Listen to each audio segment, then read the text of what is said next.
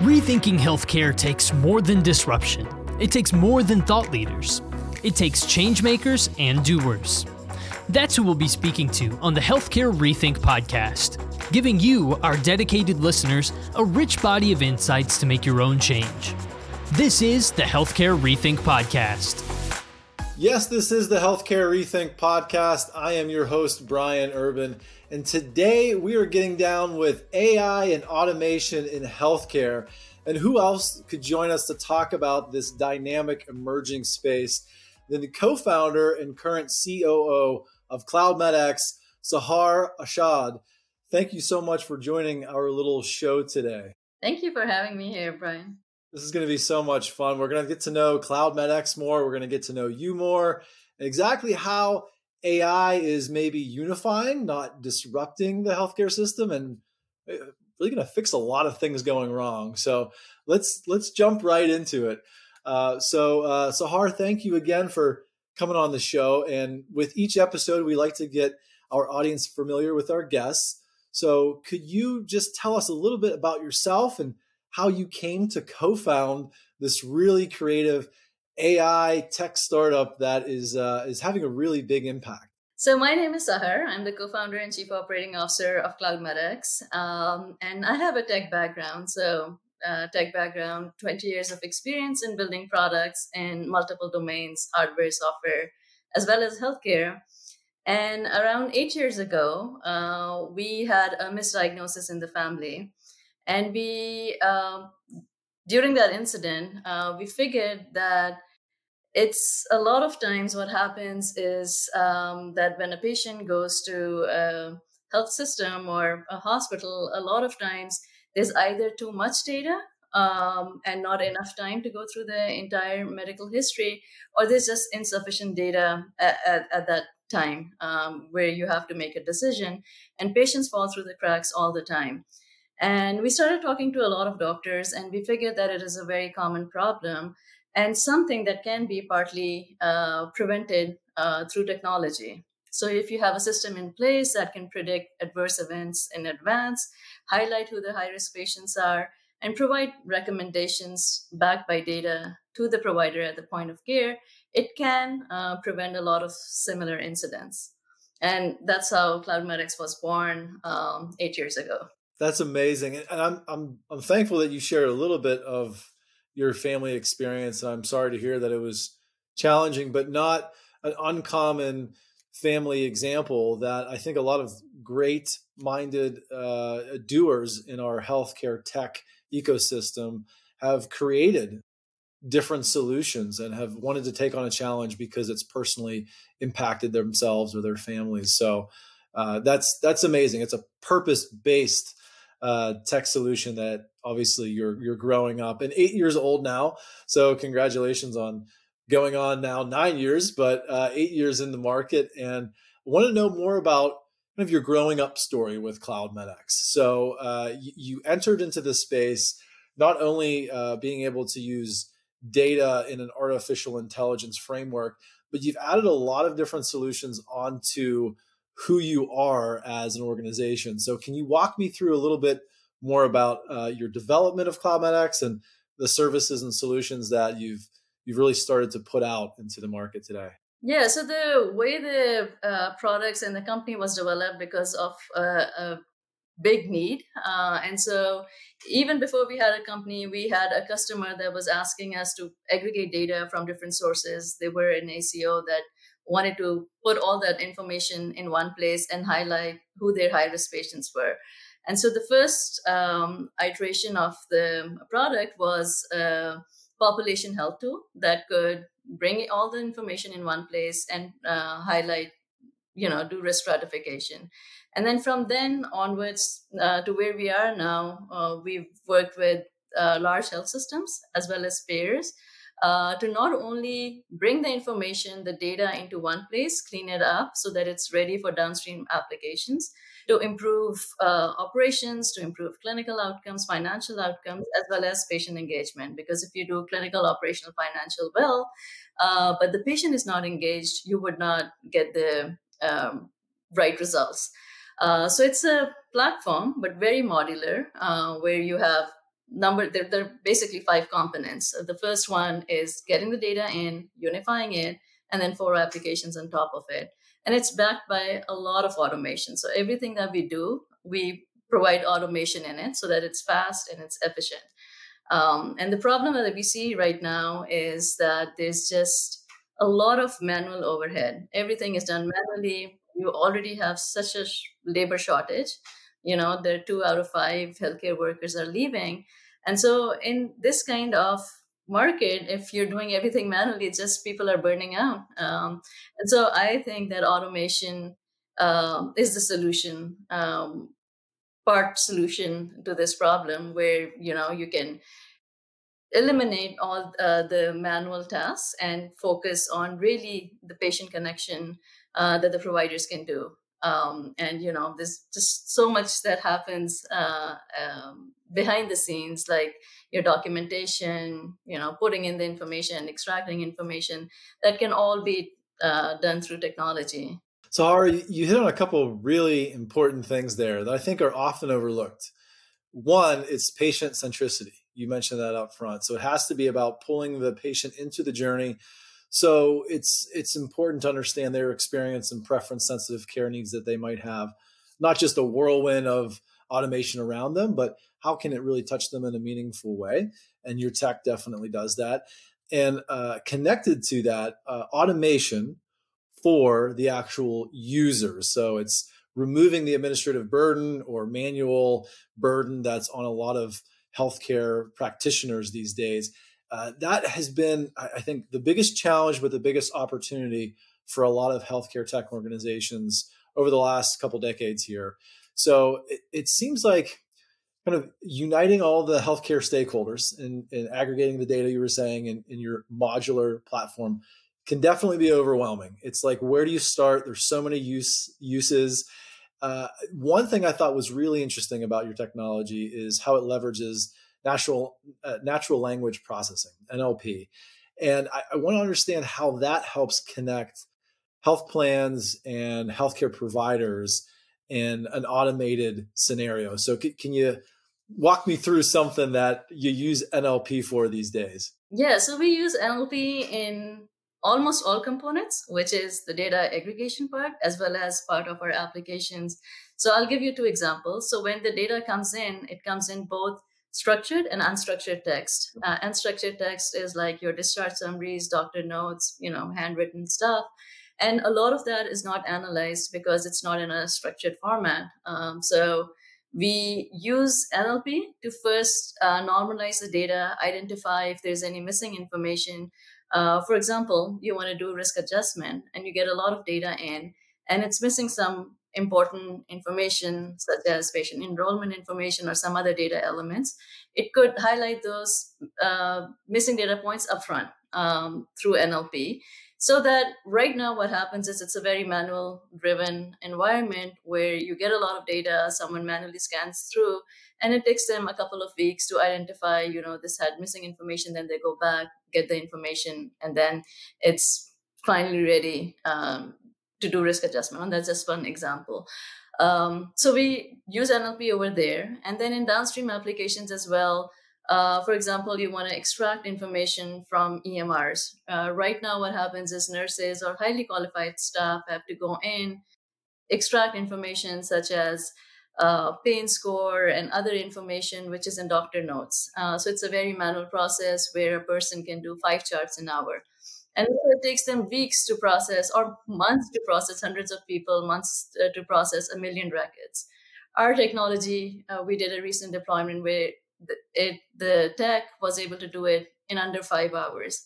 So that's the kind of efficiency. Um, and these are, you know, we've seen in other industries where automation has really uh, helped expedite the process um, and it's more efficient it's more accurate um, and then you know you can use the same people to do uh, other work or uh, you know process more data in the same amount of time. And that's a wonderful example because uh, in other industry like you mentioned manufacturing supply chain it's worked really well in lean process management. And then you apply that into healthcare and man, it's it's changing performance, quality of care, and communication as well inside a, a health service setting or even with a payer that might be affiliated or outside of a healthcare system. So it, I love the example in particular with unstructured data that you had from like physician notes.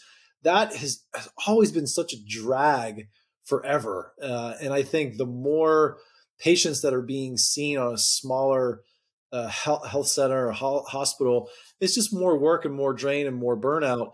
But when you offset that work, you can elevate the performance of the, the healthcare practitioner. So it's just that's a beautiful example, and it's it kind of leads me to looking at some of the negative reaction that AI, in particular, let's step out of this example uh, from NLP and go into AI a little bit here. So it's been uh, a, a, a, wild evolution when we think about uh, Chat GPT 4 now. And uh, even other industry leaders outside of healthcare have noted that there's a lot of danger with AI and it's come under concern from uh, the US and from other organizations uh, sitting outside of the US. But it can solve a lot of big gaps in, in communications. So, um, do you see more risk in AI in the future, or do you see more deep benefits with AI as we refine how it's positioned and used? Yeah, it's all about how it's positioned and used, right? You uh, position it and use it the appropriate way, and then you can use it for your benefit.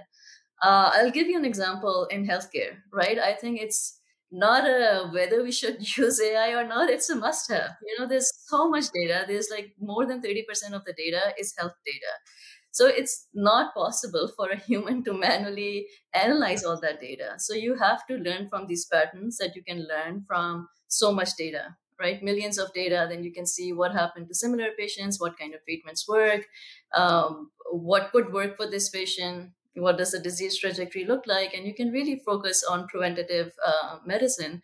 And so without AI and technology, you're not able to do that. No one can, you know, that's not a, our processing is limited, uh, but a machine's processing is much more. Uh, so you can do a lot um, if you use it, apply it appropriately. Of course, you need to put in safeguards and uh, make sure that it's used. Um, and you have a physician in the loop, you have a person, the expert in the loop, so that um, they can validate uh, everything and make the decisions.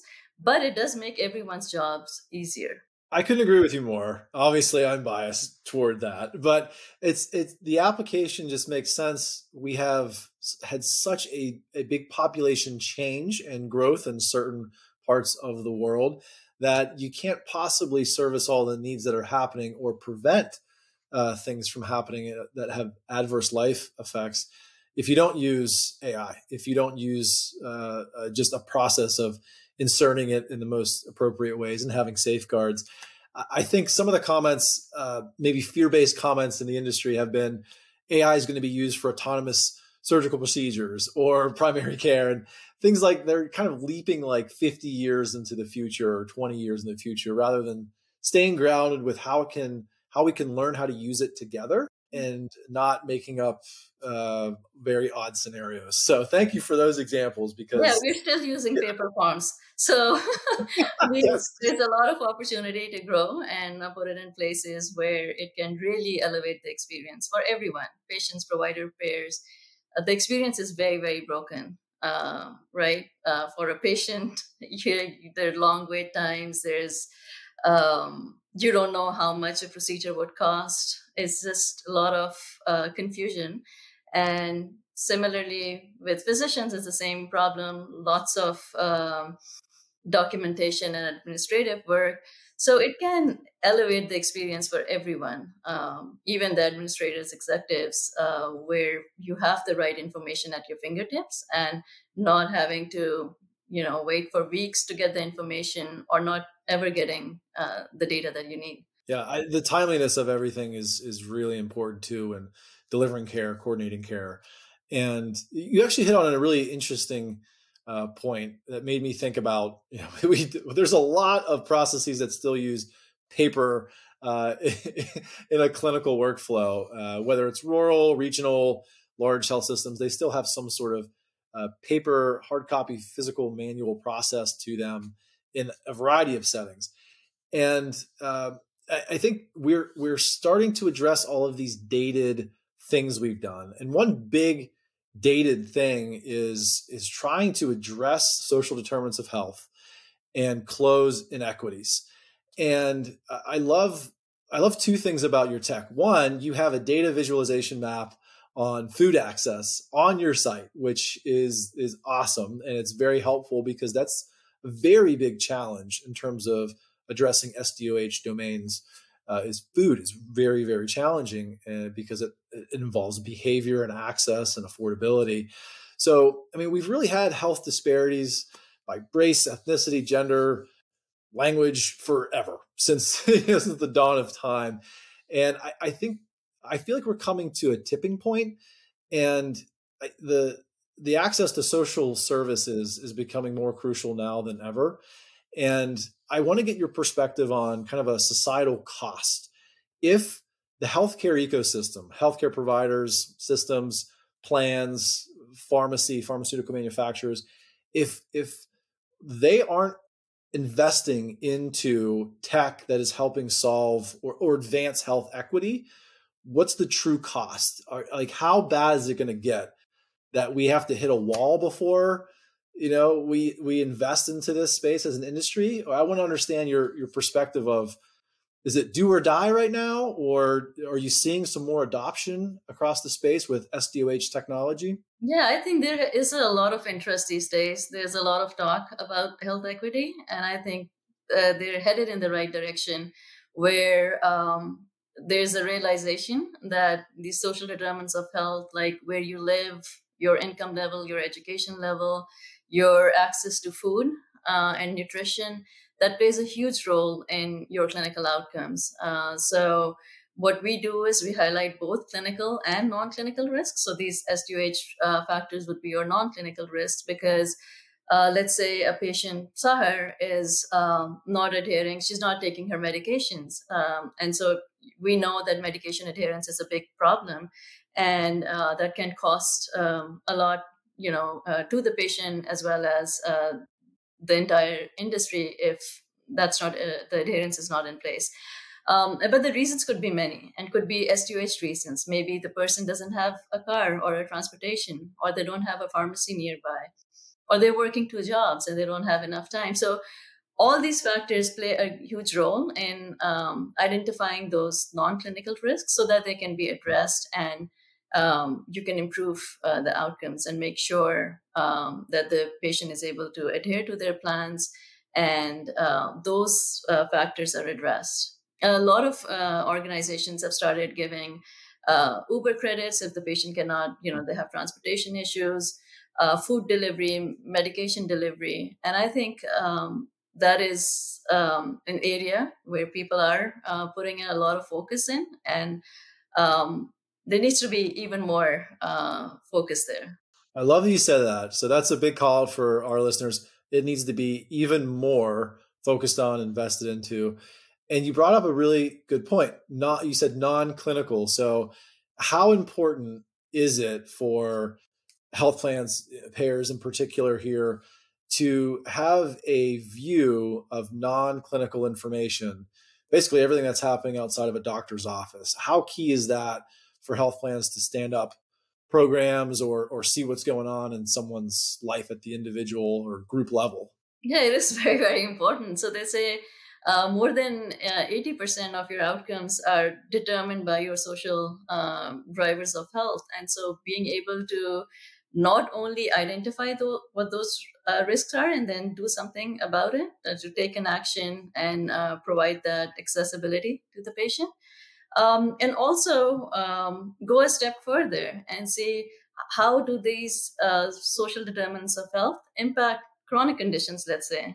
So there's a lot of stuff that you can do um, by looking at you know what are the factors that could really uh, you know in a meaningful way you can quantify how would that um, hit the bottom line and um, impact the outcomes. And i think you know where i'm going too because i wanted to get more information, not only on your perspective and your technology aimed at addressing social determinants of health barriers, but your actual tool, the SDOH Explorer. Uh, I find this pretty fascinating, and I, I wanted our listeners to, and personally to learn a little bit more about the SDOH Explorer. And it's it's an incredible visual tool, and I think we need that sometimes. We it's tough for us to just work off of reports uh, and alerts, but it's better to use a tool that's visual and illustrative in nature. So, can you uh, just give us an update on the SDOH Explorer? Yes, so the SDOH Explorer is one version is available freely for everyone. Uh, so you can go to sdohexplorer.cloudmedxhealth.com. And um, what you can do is you can search any area, a county, even a zip code, and it will give you information about uh, data about um, food deserts, uh, food insecurity levels, income level, etc. Um, and that gives you really, um, and it's color coded, so you can see which areas have um, uh, populations that may uh, have a greater need uh, for certain things. And then um, we work with organizations where they provide their own data, um, and then we can help them uh, connect uh, with, um, you know, organizations such as um, Meals on Wheels and that, that do the actual last mile uh, delivery to really close that entire loop. Um, and then we also provide a number of uh, scenario modeling capability to see if you do this, how could that impact uh, based on all the data that we've collected. So a public version is available freely for anyone to go uh, and you know zoom in, uh, go into any zip code and explore. Uh, but then there is also um, another uh, solution which goes behind the firewall where organizations can see their own member data and that's that's really cool because I've I've used it and it's great to always test drive something, and you maintain it obviously because it can't be just static. So I wanted to learn a little bit more about how how you maintain the tool, and um, and then also of course any any really exciting updates that you're having with any version twos or threes or fours with the Explorer tool. So we have uh, we've added a lot of chronic condition data, uh, over 20 chronic conditions data um, within uh, the tool, uh, so that you can see how does it impact um, if you let's say food insecurity, how does that impact diabetes? Let's say. Uh, so a lot of fun interactive uh, modeling that someone can play around and see how uh, does it impact their population and what they can do about it. So really the idea is not just to provide you a static dashboard, but something that you can take an action on. That's really helpful because I think that is is giving a continual look for the user where I think a lot of older tools or publicly available data that is is pulled for some platforms that are out there is is really retroactive data. It's not really helpful. It's kind of in a time frame in the past but your tool is maintained and it, it gives an updated look for the users. So uh, uh, for our listeners, check it out, SDOH Explorer. Uh, it's uh, it's a really cool tool that's publicly available uh, version out there. And you know, I, I, Sahar, I want to I want to look at our crystal ball here and uh, think about the next few years, maybe maybe two years down the road. What do you feel Cloud MedX's biggest contribution impact will be uh, for the healthcare ecosystem? So, in simple words, it's to elevate the experience uh, for everyone that's involved uh, patients, providers, payers. Because right now, the experience is really broken, right? Uh, it's uh, as I mentioned before, um, the long wait times, price transparency is a huge issue. Like patients would get bills where they don't understand what it means, um, you know, in network, out of network. The patient doesn't know all of that. You know, why is it something costing them so much? Um, and so all of that should be transparent, easy for the patient, easy for the uh, provider. It seems like non-trivial. It's not, uh, but that's what I really want is an experience. No one likes to go to the hospital. No one likes to get sick.